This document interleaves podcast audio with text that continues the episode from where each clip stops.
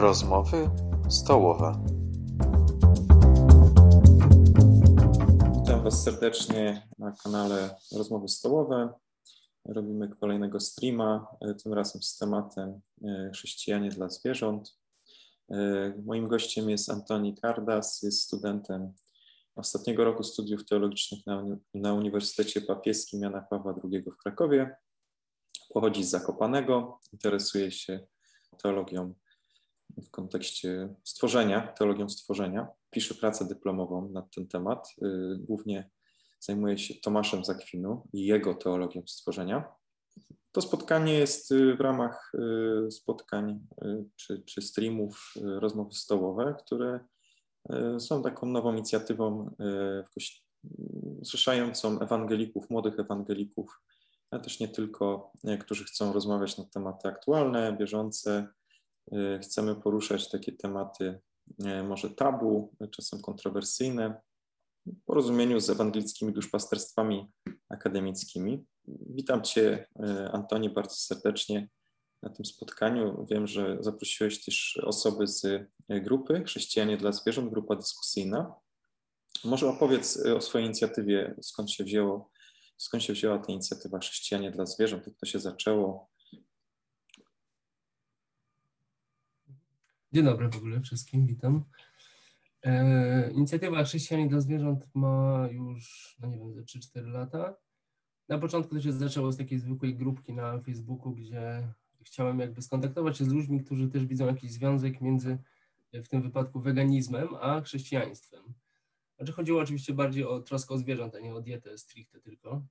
Więc chciałem zobaczyć, czy, czy wśród katolików, czy nie tylko katolików, czy właśnie różnych chrześcijan innych wyznań E, także są ludzie, którzy, dla których jest to ważne i, i który, którzy powiązują właśnie ten temat z wiarą. Temat, który się wydaje niektórym sprzeczny w ogóle z wiarą, a wręcz jakiś przeciwny wierze chrześcijańskiej. Więc zaczęliśmy po prostu y, wymieniać się jakby swoimi spostrzeżeniami, myślami, które są oparte na, na objawieniu, na tym, co czytamy w Biblii, na naszym rozumieniu wiary. E, I po jakimś okresie ta grupa się przekształciła już tak bardziej właśnie w inicjatywę Chrześcijanie dla Zwierząt.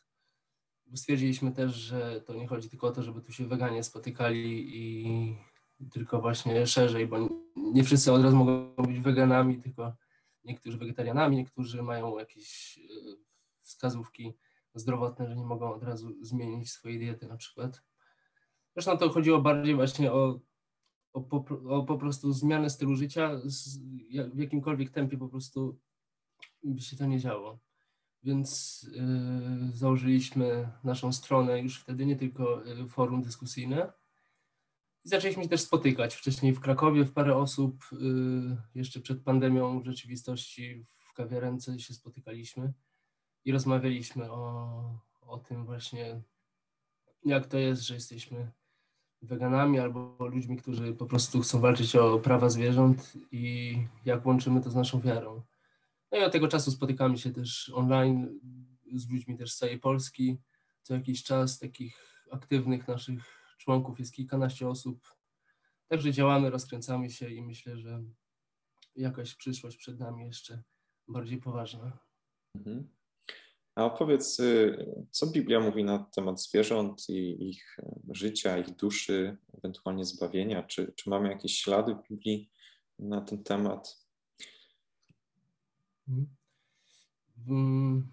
Biblia mówi o zwierzętach dużo i mało w sumie, bo jednak jak się patrzy na Stary Testament i Nowy, to koncentruje się on w przypadku Starego Testamentu na historii ludu Izraela i jego przymierza z Bogiem a w Nowym Testamencie wiadomo misji Jezusa, który przynosi wszystkim ludziom, także poganom, zbawienie. Także to jest jakby taki główny temat i wątki zwierzęce może nie są poboczne, ale trzeba się troszeczkę bardziej wczytać, żeby je zauważyć tak naprawdę. Według mnie już no istotny jest tutaj dogmat stworzenia po prostu. Od początku jak patrzymy, to widzimy, że Bóg stwarza zwierzęta, że później też się błogosławi, nie tylko człowieka błogosławi, tak żeby się rozmnażał i zaludniał ziemię. Także zwierzęta dostają takie błogosławieństwo. I także przy stworzeniu zwierząt mówi, że to, co widzi, jest dobre. Także no już na początku mamy obraz Boga, który stwarza świat z miłości i obdarza od razu troską i pożywieniem zwierzęta. O, jeśli chodzi o, o późniejsze losy zwierząt, no to już w Starym Testamencie nie mam zbyt wielu epizodów tak naprawdę. Yy, Są to takie bardziej, że tak powiem, ogólne treści, jak na przykład yy, w psalmach, gdzie jest mowa o, o tym, że miłosierdzie Boga jest nad wszystkimi Jego stworzeniami. Yy, Czy, czy też są też takie wskazówki czasami moralne, rzadko, ale są. Na przykład w Księdze Przysłów, 12 rozdział, 10 werset, jest cytat prawy, prawy, mm, przepraszam, muszę sobie przypomnieć, prawy troszczy się o swoje bydlęta, a serce nieprawych, a serce nieprawych jest okrutne. Także tutaj jest jednak taka wskazówka, że nie jest to jednak totalnie obojętne Bogu, jak człowiek traktuje zwierzę. Co ciekawe właśnie, jeszcze będziemy mówili zaraz o tym, czym jest dusza zwierzęcia, czy w ogóle ma duszę zwierzę. Tym cytacie na przykład jest takie coś, że tam jest mowa w naszym tłumaczeniu, że prawy dogląda, swo, przepraszam, dogląda swoich bydląt, a w oryginale jest tam słowo nefesz, które oznacza duszę. I tam dosłownie jest, że prawy człowiek jakby zwraca uwagę, czy przygląda się dusz, duszy zwierzęcia. To jest bardzo ciekawe tutaj i mówię o tym, że to nie tylko chodzi o tam jakiś dobrostan powiedzmy zwierząt, ale też o jakiś tutaj troskę o to, kim naprawdę jest zwierzę. Jeśli właśnie już mówimy o duszy, bo to też tutaj zadałeś pytanie, e, no jest takie popularne powiedzenie, że po prostu człowiek ma duszę, a zwierzęta nie mają duszy. Co, zmienia się to powoli może, ale cały czas pokutuje coś takiego, że tylko człowiek ma nieśmiertelną duszę, która jest rozumna, która jest stworzona do relacji z Bogiem, a zwierzę jest jej pozbawione. Tak naprawdę w Starym Testamencie i człowiek, i zwierzę są obdarzone tym, co nazywamy nefesz, co jest tłumaczone jako dusza, a czasami jako tchnienie życia. To pokazuje, że, że dusza jest pojęciem, które tak naprawdę trochę później zostało, wkradło się do nauki chrześcijańskiej tak naprawdę i zawłaszczyli, sobie to pojęcie ludzie. Bo w Starym Testamencie duszę ma i człowiek, i zwierzę, i nie jest to zupełnie nic dziwnego powiedzieć zgodnie z Biblią, że zwierzę też ma duszę. Możemy się zastanawiać oczywiście, czy ta dusza jest taka sama jak nasza, czy jest rozumna, czy, czy ma wolną wolę i tak dalej. Ale myślę, że ważniejsze jest to, żeby się skupić na, na podobieństwie, że właśnie i, i człowiek, i zwierzę jest ożywiane tą duszą, która jest dana od Boga. Jeśli chodzi o tę duszę jeszcze, to to, to też właśnie, bo pytałeś o zbawienie też, mm, bo właśnie wiążemy pojęcie duszy nieśmiertelnej ze zbawieniem po prostu. Człowiek ma duszę nieśmiertelną, więc zostanie zbawiony, bo ma to w sobie. Zwierzę nie ma tej duszy nieśmiertelnej, więc prawdopodobnie tak się uważa, że po śmierci po prostu zniknie i tyle. Ale tutaj trzeba powiedzieć, że tu też teologowie dzisiaj zauważają że nieśmiertelność człowieka jest dana nie przez to, że mamy coś w sobie, co nam daje po prostu jakiś bilet do wieczności, tylko że tu chodzi bardziej o relację z Bogiem i to, że Bóg chce nas zbawić i zaprosić do życia wiecznego. Pytanie, czy, czy zwierzęta też będzie chciał zaprosić w, jakiś, w jakikolwiek sposób. Myślę, że odpowiada tu troszeczkę. Niektórzy mówią, że, że są to jakieś ślady, wskazówki, a według mnie jest to dość konkretne stwierdzenie, na przykład w liście do Rzymian w ósmym rozdziale, jest mowa o tym, że stworze, stworzenie jęczy i wzdycha, w bólu urodzenia, ale dostąpi chwały, dostąpi udziału w chwale dzieci bożych. Także y, w liście Kolosan jest, o, przepraszam, może zacytuję, bo to jest ważny cytat też. Zechciał bowiem Bóg, aby w nim zamieszkała cała pełnia i aby przez niego znów pojednać wszystko z sobą. Przez niego i to, co na ziemi, i to, co w niebiosach, wprowadzi, wprowadziwszy pokój przez krew jego krzyża. Tutaj też mamy bardzo ciekawe słowo wszystko, które pokazuje uniwers- uniwersalizm zbawienia. To, to często niestety zdarza się nam przeaczać. A tak naprawdę wiemy, że Chrystus wszystko stworzył, jest pośrednikiem stworzenia, w którym wszystko ma swoje tchnienie i życie. Także byłoby to troszeczkę wręcz dziwne, że jeśli on sam mówi w Księdze Apokalipsy, że wszystko czyni nowe, że właśnie w tym przyszłym świecie, na wszystkie mamy, na które wszyscy mamy nadzieję dostąpić do niego, nie będzie tak wielkiej części rzeczywistości, jaką jest świat pozaludzki. Jeśli chodzi właśnie jeszcze o... Mam taki cytat, jeszcze mam taki cytat z Księgi Hioba. Zapytaj zwierzęta, pouczą cię i ptaki w powietrzu powiedzą, zapytaj podziemia, wyjaśni, pouczą cię i ryby w morzu. Któż by z nich tego nie wiedział, że ręka Pana uczyniła wszystko, w jego ręku tchnienie życia i dusza każdego człowieka. To jest Księga Hioba, 12 rozdział, wersety od 7 do 10. Tak, i tam też jest chyba właśnie, że w jego ręku dusza wszystkiego, co żyje. Aczkolwiek nie wiem, czy to dokładnie w tym fragmencie, co powiedziałeś. Tak, w tym Ale fragmencie. Jest też tak. właśnie, że Mhm. W jego No ręku właśnie, tchnienie życia i dusza każdego człowieka. Mhm. Właśnie. A jeszcze, jeszcze bym zacy- zacytował może papieża Franciszka, bo to też dla y, katolików ważne, a propos dyskusji. To znaczy do teologii byśmy przeszli zaraz jeszcze, ale jeszcze na, ty, na tą Biblię. E, Trochę jednak e, skupmy się jeszcze nad, nad Pismem Świętym. Czyli ogólnie e, głównym takim argumentem jest przeciwko teologii ekologicznej. E, Jest ten fragment z, prawda, z pierwszej księgi Mojżeszowej, pierwszy rozdział, albo z księgi rodzaju inaczej zwanej. E, Pierwszy rozdział, 28 werset, e, że stworzył Bóg człowieka na swój obraz, na obraz Boży go stworzył, mężczyznę i kobietę stworzył ich i rzekł do nich, bądźcie płodni, rozmnażajcie się i napełniajcie ziemię i ujarzmiajcie ją i panujcie nad rybami morza, tak? I nad ptactwem niebios i nad wszelką istotą żywą pełzającą po ziemi.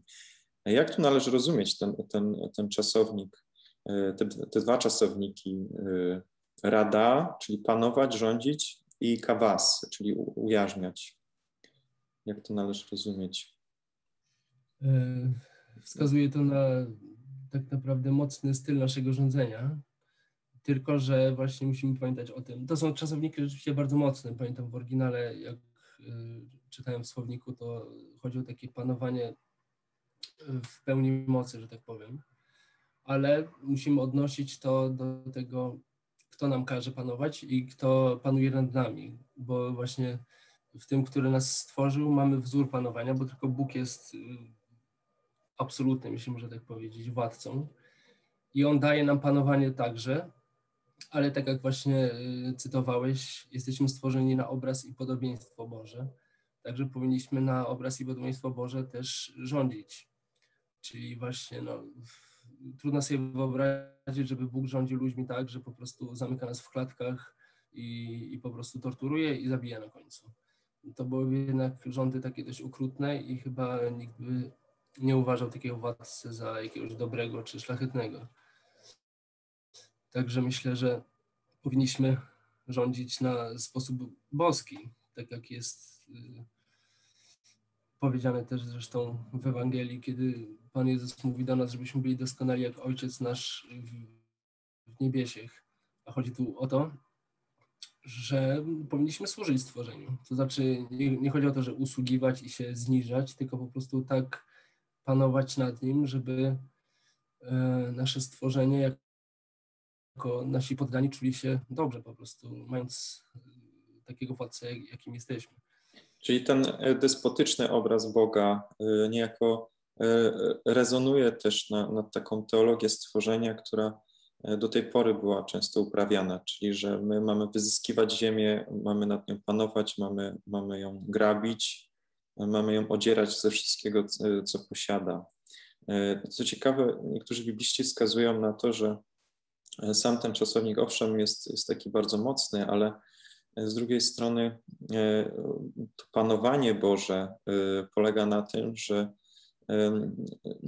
opiekuje się Bóg stworzeniem, tak? Uprawia ziemię. Na przykład e, w Księdze Genezis w drugim rozdziale jest e, czasownik ca, cawad i tam jest uprawiać albo, albo e, szamar, czyli doglądać, strzec dokładnie. I niektórzy proponują taką interpretację, że tak jak pasterze Izraela zostali ukarani na skutek ich grzechów różnego rodzaju, tak Bóg da nowych pasterzy Izraelowi, czego zapowiedź znajdujemy w 34 rozdziale Księgi Ezechiela, gdzie prawda, Bóg przedstawia władców Izraela jako pasterzy pełnych przemocy i okrucieństwa, zamiast troski i współczucia, tak jakby Bóg ich za to, upominał ich o to, że, że faktycznie reprezentowali taki styl rządzenia, jaki nie powinni być, e, nie powinni byli reprezentować. Nie? E, mhm. Czyli sam w Starym Testamencie, e, w, w księgach można znaleźć tą krytykę proroka dotyczącą no, takiego modelu władzy. Nie?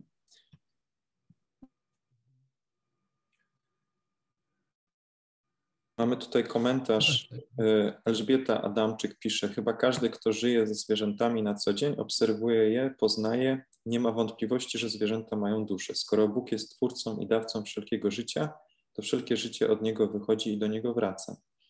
E, zgodzisz się, Antoni, z, z takim postawieniem sprawy, e, że, że Bóg jest źródłem życia, że, że Bóg jest dawcą życia i, i, i do niego też każde życie y, w czasach ostatecznych wróci?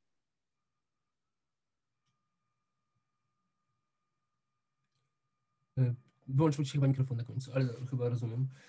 Y, no oczywiście, że się zgodzę. Taki chyba właśnie, kurczę, teraz oczywiście zgubiłem ten cytat, ale chyba święty Maksym, wyznawca, mówił o tym właśnie, że, że musimy być życzliwi dla zwierząt, choćby ze względu na to, że ich i nasze pochodzenie jest takie samo. Oczywiście, że, że to, że żyjemy i utrzymywane jest nasze istnienie, polega praktycznie na tym samym to u zwierząt. Gdyby nie było Boga, to od razu byśmy my się unicestwili, tak samo jak i zwierzęta. Więc tutaj no, jest to według mnie oczywiste zupełnie. Ciekawe jest to też, co, co ta pani tutaj napisała o, o tym, że wystarczy właśnie zobaczyć zwierzę i od razu się widzi te dusze wydaje mi się, że czasami też takie argumenty są ważne, że sam dzisiaj tak miałem właśnie, jak sobie myślałem o tym spotkaniu, co by tutaj mówić, jakie argumenty i sobie po prostu wziąłem mojego kotka, którego mam miesięcznego i spojrzałem na niego i pomyślałem, że jakby ktoś powiedział, że nie ma duszy, to byłoby po prostu, nie wiem, byłby ślepy. Ale być może, no nie wiem, no. Wydaje mi się, że jest to takie, jest taka intuicja jednak, że, że przecież takie stworzenie, no nie jest tylko kawałkiem futra i kości, tylko ma duszę, a ta dusza jest dawana mu przez Boga. Jeśli się patrzy tak na zwierzę, to, to w ogóle jakby otwiera się taki po prostu nowa rzeczywistość właśnie, że, że człowiek się nie skupia tylko, bo właśnie niektórzy wierzący mają tak, że skupiają się tylko na relacji z ludźmi, a zwierzęta są albo przyroda jakąś taką tylko sceną i, i czymś neutralnym dla Boga ale tak naprawdę właśnie wszystko to podtrzymywane jest przez Niego i, i powinniśmy widzieć to, że wszystko ma związek z Bogiem i widzieć tą wielką odpowiedzialność, która spoczywa na nas przez to. Mhm. Tutaj jeszcze pani Elżbieta Adamczyk wskazała, ostatnie tłumaczenie z Septuaginty z 2017 roku oddaje ten werset następująco. Rośnijcie i mnóżcie się, napełniajcie ziemię i sprawujcie opiekę nad nią, i autor tłumaczenia pisze, że greckie słowo kyrios oznacza nie tylko pan, władca, ale również stróż i opiekun.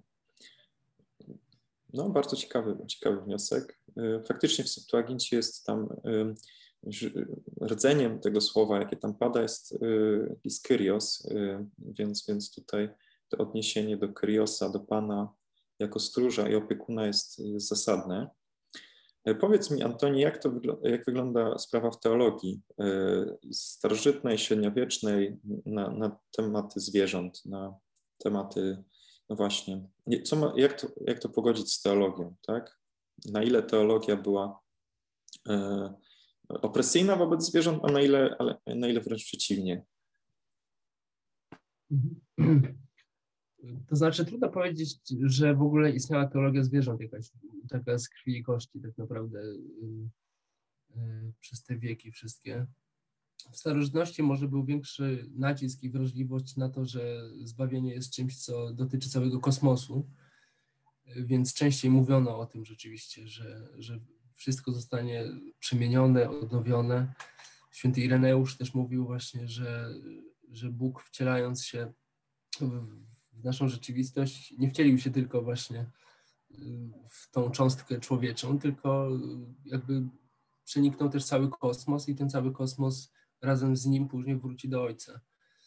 To też jest zgodne z tym, co wcześniej y, przytaczałem z listu do Kolosan, gdzie jest mowa o tym, że w nim wszystko jest i on wszystko pojednał ze sobą przez swój krzyż.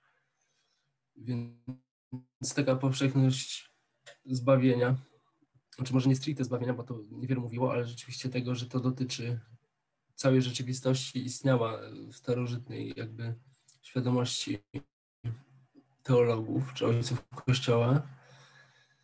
W średniowieczu no to zostało troszeczkę zagubione przez taką, no, przez całą scholastykę tak naprawdę, przez to, że, że teologowie się skupili bardziej na analizie tego, co dotyczy człowieka, na, y, no, na takich strukturach dotyczących tego, jak my zostaniemy, zbawieni, na analizie tego, czym jest dusza, Tutaj właśnie święty Tomasz zapożyczył e, pojęcie duszy, duszy w dużej mierze od Arystotelesa, który mówił, że dusza jest złączona z ciałem e, i tworzy jedność przez to, ale właśnie u człowieka jest ta dusza duchowa, są właśnie trzy rodzaje i Tomasz też przyjmuje to od Arystotelesa duszy, że jest dusza ludzka duchowa, dusza zwierzęca i dusza roślinna i tylko dusza człowiecza jest nieśmiertelna, dlatego że jest rozumna i wolna.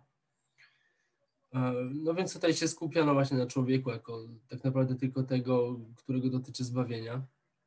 Chociaż właśnie jak, jak w mojej pracy piszę, analizując teksty Tomasza też, e, to on stricte o zwierzętach właśnie nie pisze za dużo i pisze też takie rzeczy, które e, mi się nie podobają osobiście, na przykład, że ze względu na to, że są niższymi bytami, to po prostu możemy się nimi posługiwać dla naszych e, wygód, tak krótko mówiąc. Aczkolwiek wczytując się w jego metafizykę całą, to jednak jest zupełnie inny obraz, bo, bo pokazuje właśnie Boga, który jest źródłem bytu właśnie i człowieka, i, i zwierzęcia, wszystkich bytów absolutnie. Boga, dla którego każdy byt jest dobry i którego i, i którego interesują potrzeby wszystkich bytów, a nie tylko człowieka. To jest bardzo ciekawe tutaj, że, że w takiej metafizyce Tomasz pokazywał, że absolutnie każdy byt jest y, chciany przez Boga, kochany i, i ma w sobie wartość, którą później jakoś może zamazano niestety w teologii. Jeśli chodzi o Tomasza, jeszcze bym chciał powiedzieć o, o tym, że czasami, bo później wielu o tym mówiło, Mm, wśród filozofów, też później nowożytnych i współczesnych nawet, że Tomasz zawinił bardzo tutaj, wskazując na pojęcie hierarchii, mianowicie właśnie, że wskazując bardzo mocno na to, że jesteśmy najwyżej w hierarchii stworzenia, aczkolwiek to też nieprawda, bo Tomasz oczywiście wyżej stawiał nas aniołów, ale w każdym razie przez to, że stworzył tak mocną hierarchię, to dał nam jakby pole do tego, żebyśmy wykorzystywali te byty, które są niżej ale jednak właśnie święty Tomasz pisząc o hierarchii mówił o tym, że hierarchia jest udziałem w dobroci i czym wyżej jest stworzenie w hierarchii, tym więcej ma dobroci w sobie, a także więcej musi tej dobroci podawać dalej, jakby niższym bytom. Więc to jest bardzo też ciekawe i, i zostało jakby zapomniane, że, że to, że święty Tomasz mówił o hierarchii, nie było tylko powodem do tego, żebyśmy stali się despotami, ale że powinniśmy właśnie przelewać jakby na te niższe byty więcej dobra niż, y, niż one mogą jeszcze niższym bytom. Tak, jeśli chodzi o średniowiecze, to może tak na Tomaszu się tylko oprę tutaj.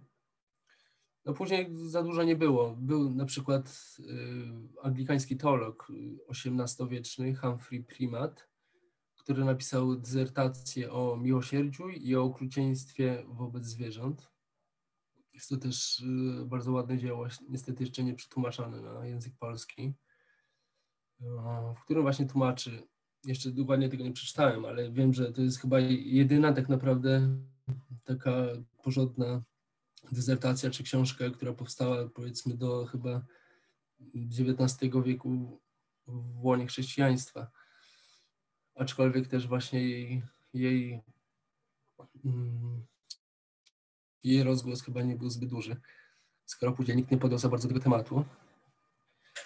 No i później mamy też kolejną dziurę, niestety, i chyba dopiero XX wiek i Andrew Lindsaya, anglikańskiego teologa, profesora, który żyje cały czas i napisał bardzo ważną książkę dla nas właśnie, czyli Teologię Zwierząt, gdzie starał się jakby w jednym miejscu pokazać, dlaczego chrześcijanie powinni się troszczyć o zwierzęta, pisząc bardzo dużo o tym, że mamy wzór w Chrystusie. To znaczy, Chrystus jako człowiek i Bóg przyszedł troszczyć się o tych, którzy są słabi i którzy najbardziej potrzebują miłosierdzia, pomocy. I, I właśnie tu też jest taki motyw, że Chrystus jako wyższy pomaga niższym. To jest to właśnie prawdziwe królowanie, które powinno być cały czas na tapecie chrześcijan. I właśnie Andrew Lindsay też odnosi to do zwierząt, jako tych najsłabszych i niewinnych. Oczywiście od razu może tutaj paść argument, że to jest zrównywanie ludzi ze zwierzętami i lepiej pomóc bezdomnym i, i skrzywdzonym ludziom. Ale to oczywiście się po prostu nie wyklucza i on chciał pokazać, że jest też taka grupa stworzeń, której też powinniśmy pomóc, szczególnie, że nikt się nią, nią nie interesuje tak naprawdę i została zapomniana przez chrześcijan bardzo mocno przez te wieki. E, jeśli chodzi o teologię, to chyba tyle, bo później niedużo się działo. Na razie niedużo się dzieje. Znaczy, ja na przykład znalazłem jakiś czas temu e, taki fragment Atanasego Aleksandryjskiego. Atanazy napisał, że Chrystus przyjął materialne ciało, coś ze świata i przez to umożliwił odkupienie i przemienienie, i tutaj używa takiego greckiego słowa metamorfozis, całego stworzenia, całego kosmosu. I wydaje mi się, że y, teologowie starożytni mieli o tyle większą wrażliwość y, na, y, na tematy odkupienia, na tematy wcielenia Chrystusa, ile pojmowali to bardziej holistycznie, że nie utożsamiali to tylko z jednym gatunkiem, z ludźmi, ale dla nich wcielenie Chrystusa jest wcieleniem w całe stworzenie i przemienienie go na, na, nowy, na nowy sposób. Tak? Zresztą mówiłeś o, o Tomaszu Zakwinu, a potem e, też e, o anglikańskich teologach, ale warto też wspomnieć o, e, o na przykład Albercie Szwajcerze. Tak? Ty tam na stronie czasem udostępniasz jakieś, jakieś cytaty z Alberta Szwajcera. Albert Schweitzer był ewangelickim teologiem, który mówił o respekcie czy, czy poszanowaniu życia w ogóle. Tak? Czyli mm, był tym teologiem, filozofem, który miał ogromny wpływ też na, na refleksję e, ekotologiczną w XX wieku. I on na przykład obserwując stado hipopotamów e, sformułował tą swoją etykę poszanowania życia, która miałaby dotyczyć wszelkich żywych istot, nie tylko ludzi, ale też zwierząt. Nie? Warto, warto go przypomnieć i też w tym miejscu wspomnieć. Jak najbardziej. Właśnie trochę zapomniałem o nim, bo, bo może właśnie bardziej on taką tworzył filozofię, może właśnie chrześcijańską, ale filozofię niż teologię. Tak zapomniałem o nim, ale myślę, że ma ogromny... Nie, on był teologiem z prawdziwego zdarzenia. On był jedynym tak, tak, w zasadzie teologiem XX e, wieku, który miał wpływ na, na refleksję filozoficzną. Dlatego się go kojarzy głównie ze strony filozoficznej, ale w zasadzie to był prawdopodobnie jedyny teolog, który miał no, takie przełożenie na, na filozofię e, za jego czasów. Tak? On ciekawie pisał, że w swojej, w swoim, swojej książce Życie e, pisał w ten sposób. Etyka poszanowania życia nie uznaje różnicy pomiędzy wyższymi i niższymi, bardziej i mniej wartościowym rodzajem życia. Ma ona po temu swoje powody.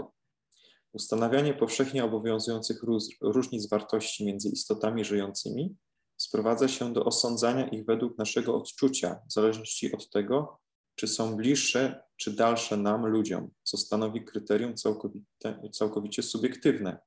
Któż z nas może wiedzieć, jakie znaczenie ma inna istota żyjąca sama w sobie i we wszechświecie? On też mówił dużo o cierpieniu zwierząt, o, o cierpieniu ludzi. On głównie zajmował się no, szpitalem e, w Gabonie, ale, ale też zwraca uwagę na, na, na poszanowanie życia zwierząt. E, on pisał w ten sposób: e, Nikomu nie wolno zamykać oczu na cierpienie, którego widoku chce, się, chce sobie zaoszczędzić i przechodzić nad tym do porządku dziennego.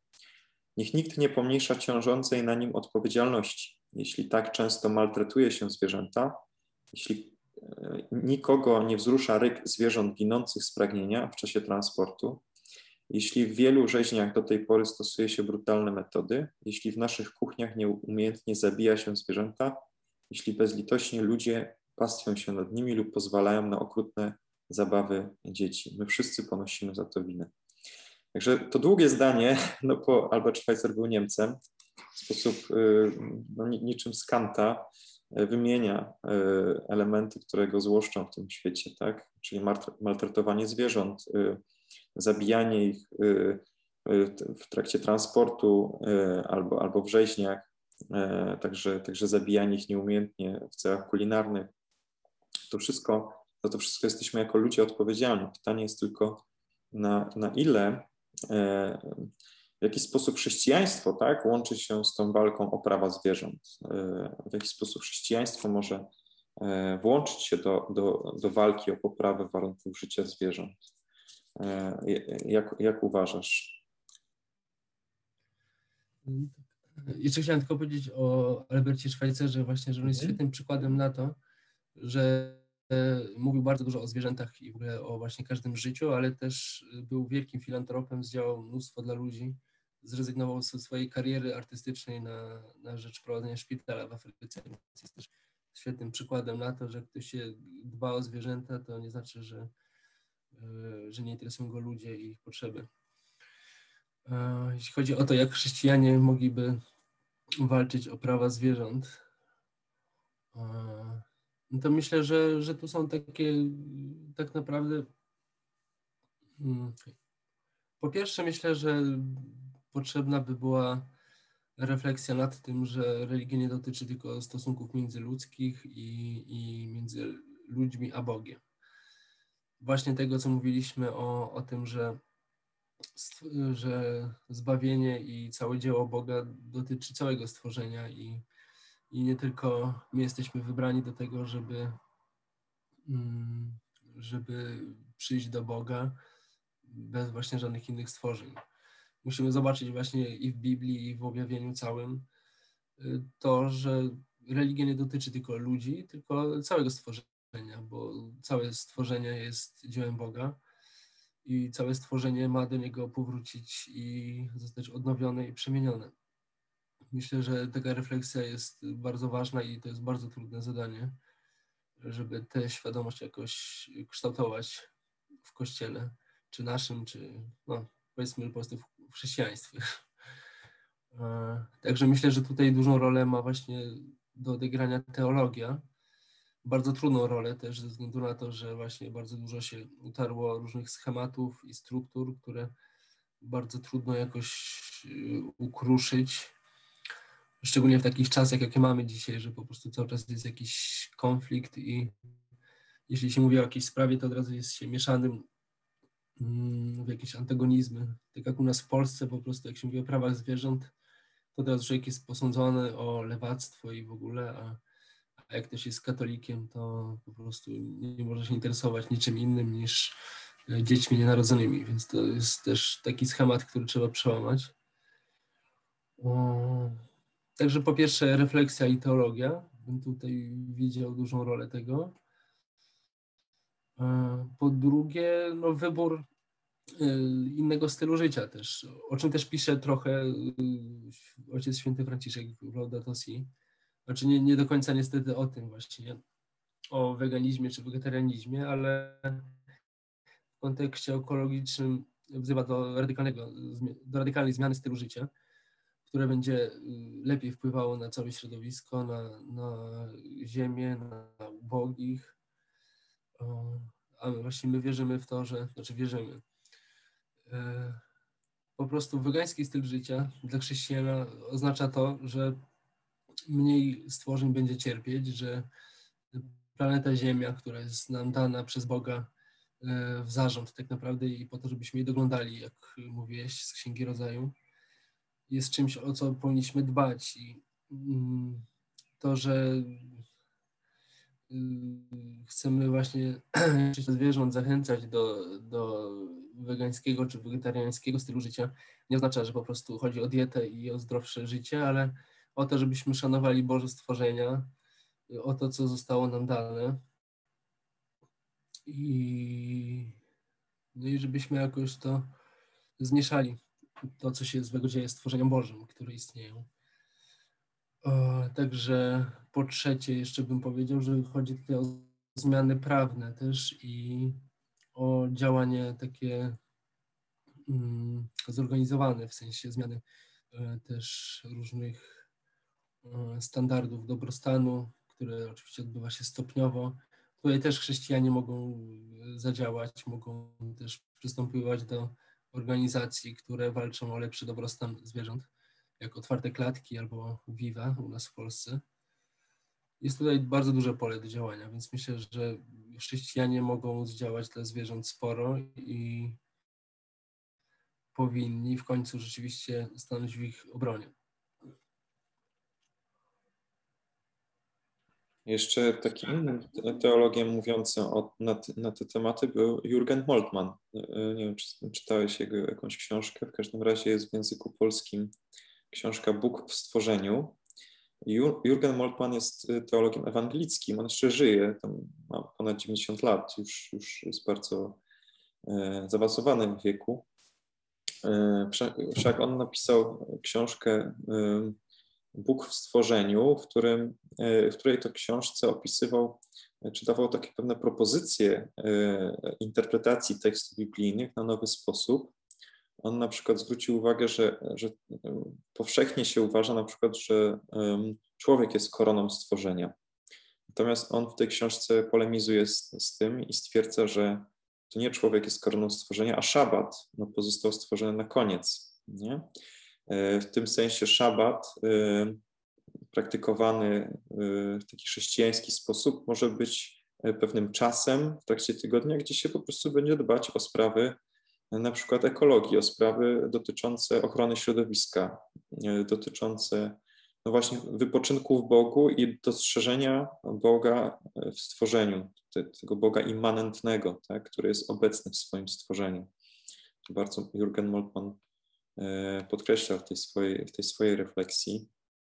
Co jest jeszcze ciekawe, znaczy, nie wiem, czy się zgodzisz z tym, e, e, z tym stwierdzeniem, bo na przykład profesor Elżanowski stwierdził, to jest taki obrońca praw zwierząt, etyk świecki, E, raczej, raczej agnostyk albo ateista, który zarzuca chrześcijaństwu, e, że reprezentuje chrześcijaństwo taką etykę konwencjonalną, czyli opartą na prawda, jakichś takich zasadach, e, opartą na takich może sztywnych regułach, zasad moralnych, tego nie wolno, tamto nie wolno, to, to należy zrobić, albo tamto nie należy zrobić, albo tamtego nie należy robić, czyli Natomiast brakuje takiej refleksji głębszej, która się pojawia w mniejszym procencie społeczeństwa. On, on mówił o myśleniu postkonwencjonalnym, czyli takie myślenie dotyczące szerzej, nie tylko swojego własnego interesu, interesu swojej własnej rodziny czy swojej grupy,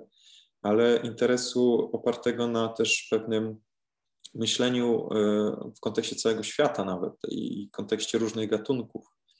Nie? Trochę się to zauważa obecnie, e, że na przykład to, że niszczy się rafy koralowe, to ma przełożenie na e, ilość ryb y, w oceanach, to ma przełożenie na to, że jest produkowane e, mniej tlenu też w oceanach i tak dalej. E, I, i, trochę się już o tym myśli, na przykład w kontekście katastrofy klimatycznej, ale mam wrażenie, że nadal znajdą się jacyś ludzie, którzy będą podważać istnienie zmian klimatu czy, czy niebezpieczeństwa, jakie, jakie się zbliża nieuchronnie. Nie? Jak, jak rozmawiać z takimi ludźmi? Jakie są dowody? Znaczy, do, do ludzi wierzących bardziej przemawiają te argumenty biblijne albo teologiczne, ale obawiam się, że to jest taka dyskusja trochę no, świecka, tak? że to schodzi na taki poziom problemu w no, w świecie, tak? Jak argumentować na przykład zmiany klimatu, no to z Biblii ciężko to wyargumentować, no nie? Natomiast trzeba się posługiwać jakimiś badaniami i po prostu w ten sposób rozmawiać. Natomiast samo chrześcijaństwo jednak y, i teologia zwierząt jest jakaś, jakaś taka niestety marginalna obecnie. No i według mnie bardzo, wielka szkoda, może, może akurat to spotkanie E, będzie jakimś, e, jakimś impulsem dla niektórych do tego, aby zastanowić się nad, nad, nad tym tematem. Tutaj masz coś do dodania, Antoni? Mogę przeczytać komentarze. To znaczy, może jeszcze o tego profesora Elżanowskiego. Mhm.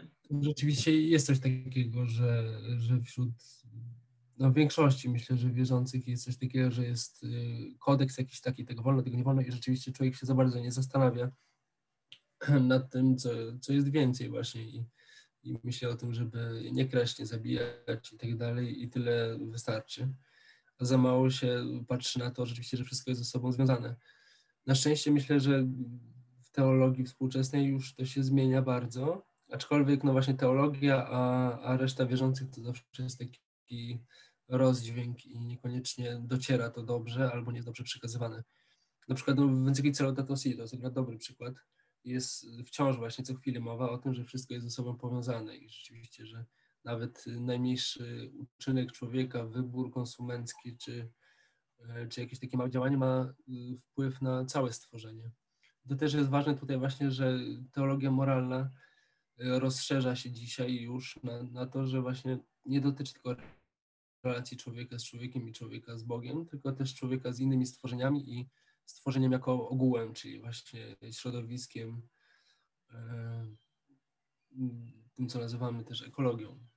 Także myślę, że jest jakiś postęp, aczkolwiek y, jest to teraz kwestia, jak uda nam się przekazać to dalej.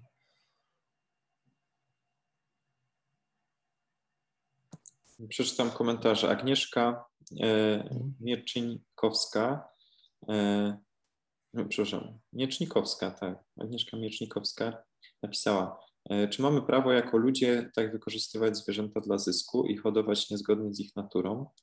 Czy to nie jest e, też obrażanie Boga tego, jakie i do czego zwierzęta są stworzone? Mam na przykład ogromną niezgodę na to, że na przykład są święcone i błogosławione rzeźby i fer, rzeźnie i fermy. Rzeźnie. E, jak do tego się odnieść? No nie? Bo z jednej strony jest no, na przykład taki duchowny zapraszany, żeby pobłogosławić jakąś fermę albo hodowlę norek, tak? No, a z drugiej strony no, jest ta świadomość, albo e, sama, sama, sam problem jest też łowiectwa, tak? Myślistwa.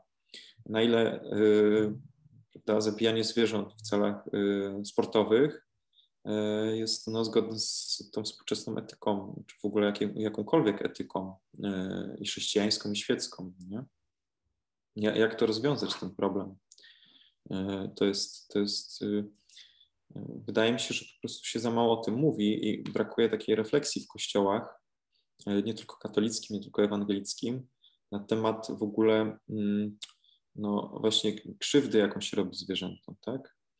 E, jakiś czas temu była debata na temat tego, że mm, no, żeby zamknąć fermy, tak, y, zwierząt futerkowych i tak dalej. Czasem ta, ten temat tak naprawdę trwa od, od ponad 10 lat i co ciekawe, już była ta sprawa w Trybunale Konstytucyjnym i sprzeciwił się zamknięciu tych spraw episkopat katolicki. No. Także trochę teraz to, to, to, też zostało zastopowane ze względu na niezgodę y, tych, tych, tych przedsiębiorców. No ale też trzeba zauważyć, że y, na przykład sam COVID jest pokłosiem pewne, pewnego spożywania mięsa i, i produktów odzwierzęcych. Po prostu ten wirus pokonał barierę zwierzę-człowiek i przedostał się do, do naszego gatunku. Nie jesteśmy na niego odporni jeszcze no nie, jako, jako gatunek ludzki. To może być jakaś tam konsekwencja pewnego stylu życia, który, który przyjęliśmy jako, jako ludzie. Tutaj jeszcze jakiś komentarz. Grażyna Węglarczyk. To wspaniałe stwierdzenie, że, chrześcijan powinien, że chrześcijanin powinien stanąć w obronie zwierząt. Niestety nie słychać do tej, te, o tej powinności w kazaniach. Smutne to. No faktycznie, mało, mało jest mowa o kaza, w kazaniach na ten temat, zarówno w kościele katolickim, jak i, jak i w kościołach protestanckich. Może dlatego, że raczej, raczej kościoły się skupiają na człowieku i, i, i, i gatunku ludzkim e, i próbują doprowadzić człowieka do Boga. E, natomiast e, już w tej encyklice Laudato Si było takie stwierdzenie, my sami nie jesteśmy ostatecznym celem wszystkich innych stworzeń. Wszystkie zmierzają wraz z nami i przez nas ku ostatecznemu kresowi, którym jest Bóg w transcendentalnej pełni, gdzie zmartwychwstały Chrystus wszystko ogarnia i oświeca. E, także, także no, pojawia się dopiero jak, na jakichś tam wyższych szczeblach, e, w encyklikach papieskich, czy wśród jakichś teologów znacznych, ewangelickich, e, takie, takie stwierdzenia, ale, ale mimo wszystko no, mm, na poziomie takich parafialnych, duchownych mam wrażenie, czy na takich poziomie zwykłych teologów w ogóle ta, ta debata nie istnieje, nie? że bardziej się interesuje współcześnie teologia dziedzictwem Jana Pawła II, z całym szacunkiem do Jana Pawła II, e, ale, ale no to są główne tematy nie, obecnie. Nie wiem, na ile Jan Paweł II, tam może przeczytałeś coś więcej na ten, temat, na ile Jan Paweł II e, podejmował refleksję na temat e, stworzenia, na temat roli zwierząt. No ja tam nie chcę osądzać, ale, ale mam wrażenie, że, że no jednak ten temat, który podjęliśmy dzisiaj jest marginalnym tematem. Znaczy, jeśli chodzi o, o papieży, to w ogóle jedyną taką konkretną wypowiedź o zwierzętach, o hodowli przemysłowej, bo, bo właśnie w encyklice Laudato Si jest dużo fragmentów o tym, że e, musimy dbać o stworzenia, ale nie ma z imienia nazwanego problemu przemysłowej hodowli zwierząt. A napisał o tym kiedyś w książce w wywiadzie Wiara i Świat bodajże, jeszcze jako kardynał Józef Ratzinger, który pisał coś ciekawe o tym, że że według niego przemysłowa hodowla zwierząt jest sprzeczna z obrazem y, biblijnego panowania. Także tam się przeciwko temu jakoś y, stanął.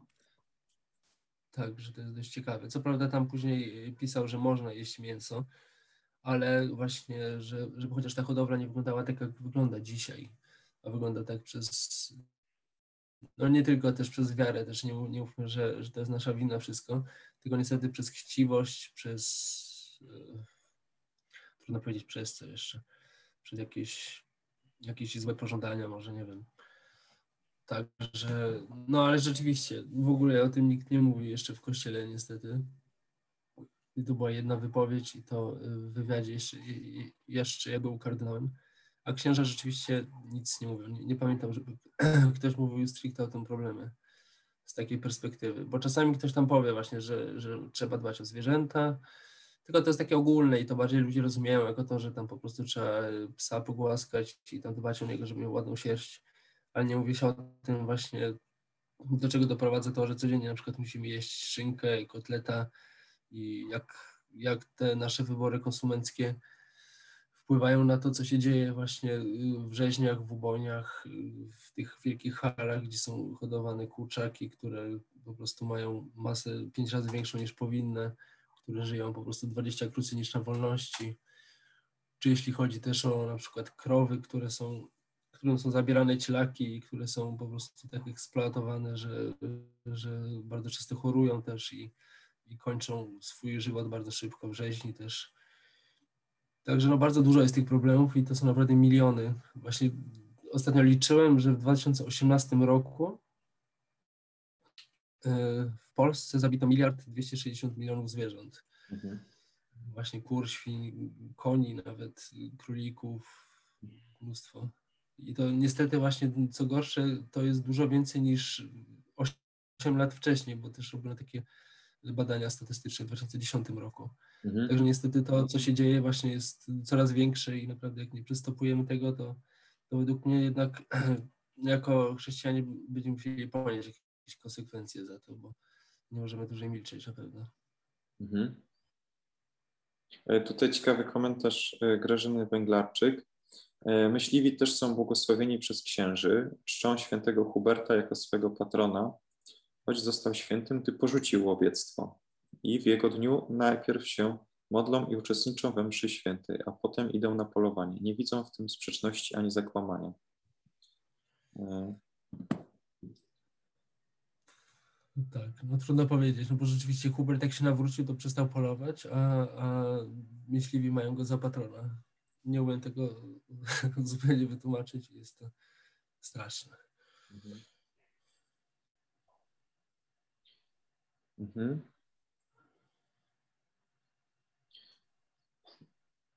Jeszcze jest komentarz Elżbiety Adamczyk. Nieodżałowanej pamięci Tadeusz Żychniewicz w książce, o, przepraszam, e, Żychiewicz w książce Stare Przymierze przy okazji refleksji nad Syracydesem pisze Znalazłoby się parę miejsc i dziedzin, które stały się piękniejsze dzięki obecności człowieka, lecz giną one w nieprzebranym morzu szpetoty.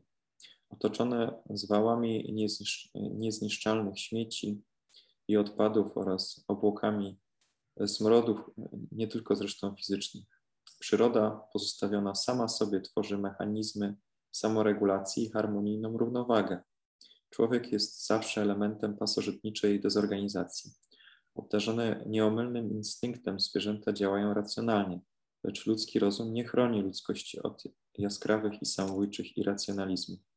Człowiek zawsze wierzy w miłe sobie bajki. Naśpiewaliśmy już tyle hymnów na swoją cześć, sławiąc swą dojrzałość, że w końcu uwierzyliśmy sami w owe baśnie, lecz w rzeczywistości nie, nie nauczyliśmy się nigdy, co znaczy poddaństwo i co znaczy panowanie. Jeśli człowiek jest królem stworzenia, a jest nim, zauważyć wypada skromnie, że dzieje widywały już królowanie utalentowanych imbecyli. No, cieka ciekawe słowa, e, tutaj mówiące o, o pewnej no, takiej refleksji, można powiedzieć, e, niczym rachunek sumienia tak, ludzkości. E, to jest też pytanie, na ile, na ile właśnie ten grzech przeciwko stworzeniu e, jest tutaj obecny teraz, tak, w świecie. E, Skoro, skoro my krzywdzimy e, inne gatunki, krzywdzimy zwierzęta i wykorzystujemy planetę, czyli stawiamy samych siebie w centrum, nie? To ten antropocentryzm e, jest, jest no niemalże tym grzechem pierwotnym człowieka. Mianowicie, kiedy człowiek miał wszystko w posiadaniu, tak? Owszem, tam na początku wiemy, że nie spożywał mięsa, bo Bóg dał mu rośliny do, do spożywania. Dopiero potem człowiek zaczął polować. Ale człowiek w raju, będąc, staje na środku tego ogrodu i sięga po owoc, tak jakby no, zakazany owoc, który, który, którego jednego nie mógł zjeść. Ale mimo wszystko chciał człowiek ten owoc zjeść staje w centrum ogrodu, gdzie jest to drzewo poznania dobra i zła, i w ten sposób stawia siebie w centrum. Pytanie jest, na ile my dzisiaj w naszym postępowaniu nie stawiamy siebie w centrum, tak? nie stawiamy naszych potrzeb naj, najwyżej. Nie? To, jest, to jest takie pytanie otwarte, które no, każdy chyba sobie powinien odpowiedzieć osobiście, a też w ogóle jako, jako ludzkość.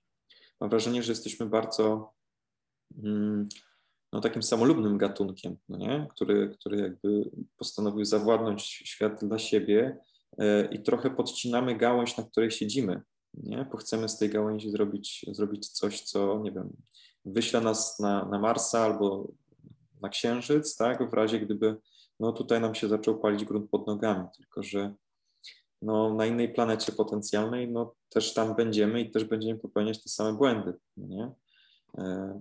taka wizja jest mi, osobiście jest mi trochę obca, tak? Uciekania od problemów, które są tutaj na Ziemi do, do jakiejś innej rzeczywistości, no bo tak naprawdę zabiera się problemy, które mamy tutaj, tak?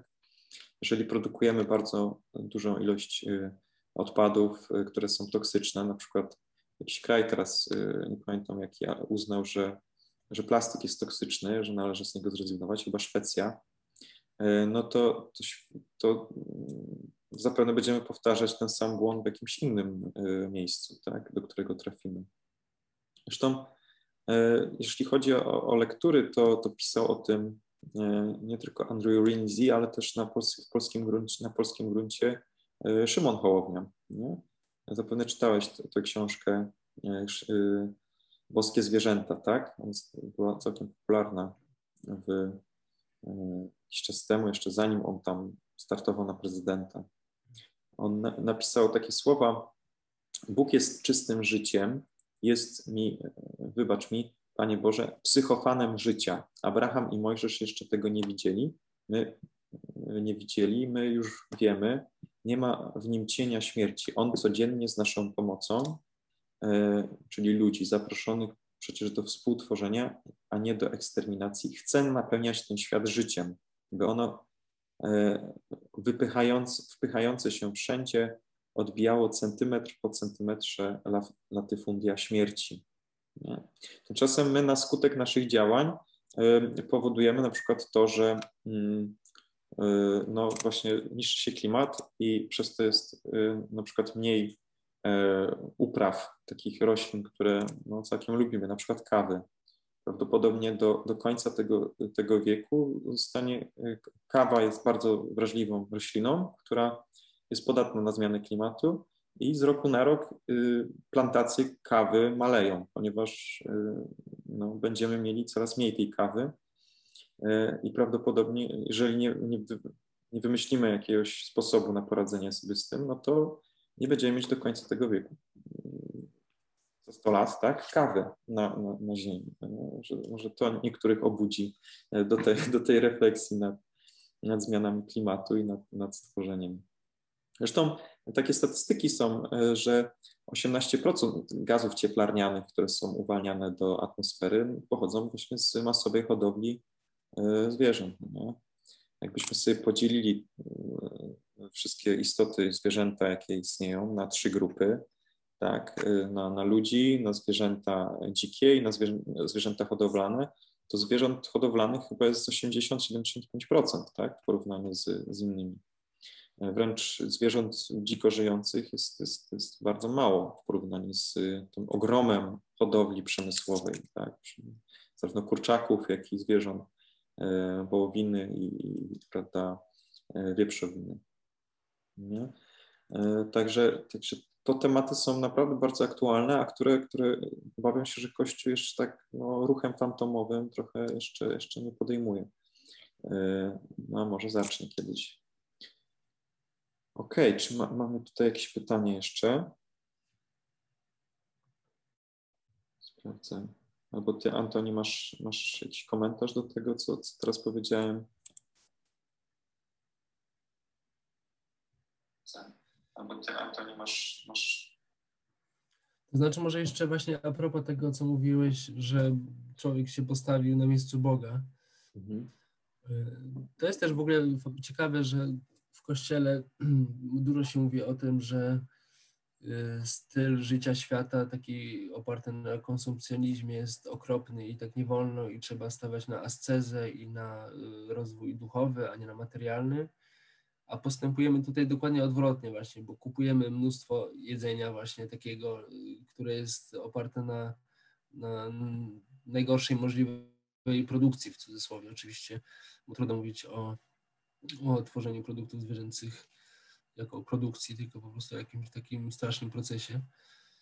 Także właśnie za mało się tutaj mówi o tym, że, że, że chrześcijanie również przyczyniają się do takiego konsumpcjon, konsumpcjonistycznego stylu życia i wspierają właśnie takie mechanizmy e, społeczne, które są oparte na chciwości, które dodatkowo właśnie mają fatalny wpływ na środowisko, tak jak mówię, z tą emisją gazów cieplarnianych której właśnie przemysł hodowlany wydziela więcej niż cały transport na przykład na świecie, te 18% właśnie.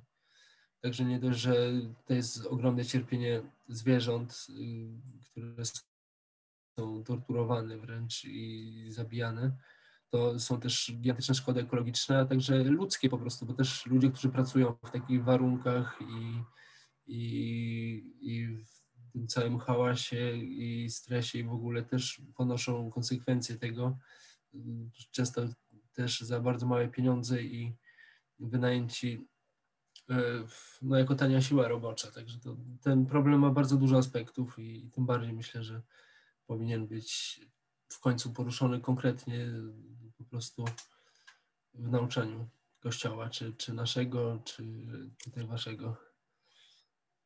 No tutaj e, też Andrew Lindsay zastanawia się, dlaczego religijni ludzie nie podejmują e, problemu e, zwierząt bardzo często. Na przykład przywódcy religijni rzadko wypowiadają się o zwierzętach, tak jakby zwierzęta dla nich w ogóle nie istniały, tak? Nie ma, nie ma refleksji w ogóle zarówno o przywódcach religijnych chrześcijańskich, jak i innych religii, tak? E, jedyną istotą w zasadzie ważną do tych przywódców jest, są ludzie, tak? Jakby tylko całe stworzenie i wyłącznie ono dotyczyło ludzi. Tymczasem to jest, jak udowodniliśmy, no nieprawdą, tak? Na podstawie Pisma Świętego widzimy, że całe stworzenie będzie odkupione, tak? Przez ofiarę Jezusa Chrystusa. E, I Andrew Lindsay tak stawia taką gorzką tezę, że, że y, prawdopodobnie dlatego przywódcy religijni interesują się zwierzętami, z małymi, wypadkami, z małymi wyjątkami, no nie? ponieważ no, nie ma z tego korzyści materialnych, tak? Jeżeli pom pomożesz, nie wiem, e, jakiemuś człowiekowi, no to on ci może jakoś tam odpłacić, tak? Natomiast zwierzę, któremu pom pomożesz, no to czym ci się odpłaci? W zasadzie tylko miłością, którą ci okaże, tak? I wdzięcznością taką bardzo niematerialną. Nie? Więc Andrew Lindsay, ten anglikański teolog, coś takiego też zauważył. E, w jednej ze swoich książek. E, e, tutaj więcej refleksji jest tak naprawdę też w księgach mądrościowych. Na przykład my, protestanci, uznajemy je za apokryfy, natomiast rzymskokatolicy uznają je za no, księgi deuterokanoniczne. Tam Księga Mądrości, na przykład 11 rozdział, 24-25 werset mówi Miłujesz bowiem wszystkie byty, niczym się nie brzydzisz, co uczyniłeś, bo gdybyś miał coś w nienawiści, nie, nie byłbyś tego ukształtował. Jak żeby coś trwać mogło, gdybyś ty tego nie chciał? Tak? Księga Mądrości, 11 rozdział. Chyba tam jest też cytat, że, że Pan Bóg jest miłośnikiem życia. Mhm. Tak? To w Księdze Mądrości, tylko nie czy w tym fragmencie właśnie. Tak, w Księdze Mądrości. To też jest piękne właśnie, miłośnikiem życia. Właśnie człowiek pomyśli, że, że Bóg kocha życie, to, które stworzył, no to tak patrzymy na to, co my robimy z tym życiem, które, którego on jest miłośnikiem, no to naprawdę aż strach. Mhm. Zaraz to znajdę. E, mądrość, Księga Mądrości, pierwszy rozdział, 13-14 werset. Bóg nie jest sprawcą śmierci, nie ma upodobania w zagładzie żyjących. Uczynił wszystko, aby istniało. Wszystkie stworzenia na ziemi są potrzebne. Nie ma e, ich zabójczego jadu, a otchłań śmierci nie panuje nad światem. No. E, bardzo ciekawe e, słowa. A drugim dzisiaj do Koryntian w piątym rozdziale, 19 werset, jest, Paweł napisał w ten sposób. Bóg pojednał w Chrystusie świat ze sobą. Czyli to słowo greckie kosmos, jakie zapewne tam pada, nie dotyczy tylko ludzi e, jako gatunku, ale całego świata, tak? całego stworzenia, można powiedzieć. Zresztą to jest obecne w księdze Izajasza, tak? Mamy ten obraz księdze Izajasza w 11 rozdziale, gdzie wilk będzie gościem jagnięcia, lampart będzie leżał obok koźlęcia, ciele i lwiątko i tuczne bydło będą razem, tak? A mały chłopiec je poprowadzi, że będzie się tam bawić przy y, jamie żmii, y, co też jest symboliczne, no nie? No bo y, w raju dochodzi do pewnego no, zerwania między, między człowiekiem a Bogiem, a jeszcze stworzeniem, tak? No bo człowiek popada w konflikt z potomstwem y, węża, tak? Y, y, jest zapowiedź, tak, że, że prawda, potomstwo kobiety zdepcze ci głowę, ale ogólnie to ten, ten symbol w, podczas upadku jest też ważny, że, że oto grzech pociąga za sobą konsekwencje pokłócenia człowieka z człowiekiem, kobiety i mężczyzny, ale też człowieka i kobiety z stworzeniem, z, z wężem, no nie? Z, z, tą, z tą światem natury, przyrody. E, ktoś tutaj napisał komentarz. Małgorzata Kartas, doktor Szumińska w którymś z wywiadów powiedziała, że zabijamy rocznie 70 miliardów zwierząt, a przecież Bóg postawił człowieka na świat doskonałym, na świecie doskonałym. Mhm. No więc właśnie tutaj jest y, ta ogromna, ta ogrom, ogromny przemysł y, wynikający z zabijania zwierząt, z hodowli zwierząt. Y, są traktowane zwierzęta no, przedmiotowo, tak? Bez, bez w zasadzie takiej refleksji o, o poszanowaniu życia. Nie? Jeśli chodzi jeszcze o, o to, co mówiłeś właśnie o upadek człowieka właśnie na początku i o to, że, że między człowiekiem a stworzeniem zaszło takie właśnie, znaczy no, pękła ta relacja po prostu i wszystko się popsuło i weszło cierpienie na świat i po prostu świat już nie był rajem i został skażony. To właśnie ciekawe jest to, że Słędrym Hołownia też pisze w Boskich Zwierzętach e, o tym, że właśnie Bóg właśnie pomyślał taki świat, jaki jest w raju że wszystko jest, y, nie ma żadnego cierpienia, właśnie człowiek dogląda tych zwierząt, y, nikogo nie krzywdzi, je właśnie rośliny tylko, a później przez nieposłuszeństwo człowieka i przez y, namowę diabła e, wszystko to się popsuło i widzimy dokładnie właśnie dzisiaj, jak to się dzieje, co się dzieje w tych wszystkich rzeźniach i ubłaniach, o czym mówiliśmy. I nielogiczne jest to, że właśnie, nielogiczne jest takie myślenie, że tak to się skończy po prostu, że będzie niebo, tam tylko ludzie i tyle jeśli całe stworzenie na początku było pomyślane jako istniejące w harmonii i pogodzone ze sobą, a później przez człowieka i, szatana zostało skażone, rozbite i zupełnie ten, to niemożliwe, że Chrystus, który właśnie pojednał nas i wszystko to, co na ziemi i na niebie przez y, swój krzyż, niemożliwe, że właśnie również ta część pozaludzka nie zostanie doprowadzona do tego, bo to byłoby takie, że po prostu zwierzę płaci tylko karę za nasz grzech i za y, nieposłuszeństwo diabła i tyle. I, i zostaje mu marny żywot na naszym tutaj US-padole, szczególnie w ich wypadku, a później nic nie ma. Myślę, że to też jest jakaś kwestia sprawiedliwości tutaj, że te zwierzęta jednak doczekają rzeczywiście tej nowej ziemi, gdzie będzie tak, jak powinno być i gdzie mhm. już będą żyć jak Bóg chciał na początku. E, też, też pytanie jest, na ile zwierzęta są wrażliwe, nie? Bo e, czasem, czasem tak zastanawiamy się, że a, zwierzęta to są tak przedmiotowo je traktujemy, natomiast trzeba zauważyć, na, e, że są badania na ten temat, na ile poszczególne gatunki są, mają świadomość emocjonalną, nie? Tutaj no, są te wyniki związane z badaniem szympansów i, i ich zresztą udokumentowane przez Jane Goodall, tak? Ona, ona prowadziła te, te badania nad szympansami w Parku Narodowym w Tanzanii. Y, I, I wyszło jej, że właśnie y, nie dość, że zwierzęta mają taką też, no te szympansy, które, które badała, mają coś na kształt no właśnie takich relacji e, grupowych, tak, relacji w grupie. One sobie nawzajem współczują, nawzajem sobie pomagają. E, wręcz ona wykazywała, że mogą zwierzęta mieć jakieś takie rytuały quasi religijne. Mianowicie, ona obserwowała, że jak zbliżała się burza, to część z tych zwierząt, e, część tych szympansów zbierała się w jedno miejsce i próbowała tam kijami odgodnić te burze. Tak jakby, nie wiem, istniała jakaś taka, e, jakiś szympans nadnaturalny nad nimi, który przychodzi teraz w postaci tej burzy i, i, i będzie im kapać na głowę. No? To, to, to ciekawa taka obserwacja była tej antropolog. Zresztą ktoś mi kiedyś opowiadał z parafian, że, że widział E, trzy szczury, które, które sobie nawzajem pomagały. Dosłownie pomagały jednemu szczurowi, który był najstarszy e, i w zasadzie go ciągnęły ze sobą, bo, bo był już, nie miał sił po prostu iść dalej, więc te dwa inne go tam wspierały i, i pomagały mu iść dalej. No.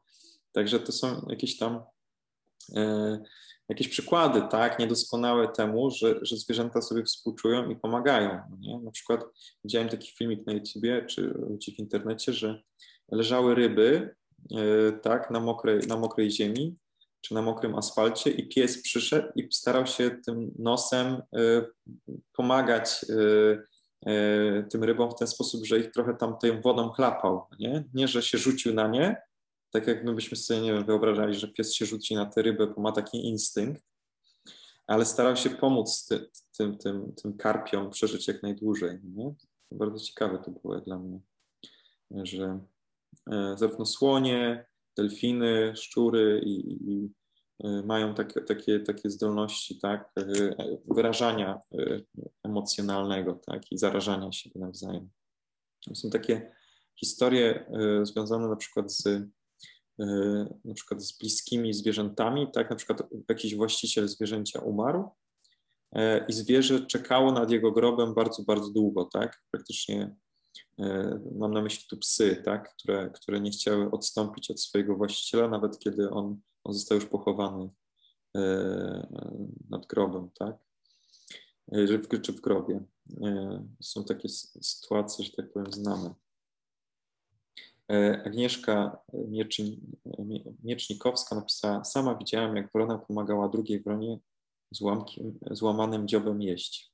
No, także ciekawe to są świadectwa o tym, że wystarczy przyrodę trochę bardziej obserwować e, i zobaczyć, że, że właśnie no, zwierzęta też mają e, wyrazy współczucia, okazują sobie, że to nie jest tylko taka, taka teoria darwinistyczna, tak, która polega na tym, że no, tylko najsilniejszy przetrwa i chodzi o to, żeby teraz gatunek jakby no, rozwinął się przez to, że na przykład zwierzę E, tylko przetrwa ten osobnik, który jest najsilniejszym. Nie? To, jest, to jest bzdura e, darwinizmu, e, tak, tak pojętego, że przetrwa tylko ten gatunek, który jest, no, tylko ten osobnik naj, najbardziej, nie wiem, silny, tak, najsilniejszy i, i który, który jest najbardziej bezwzględny.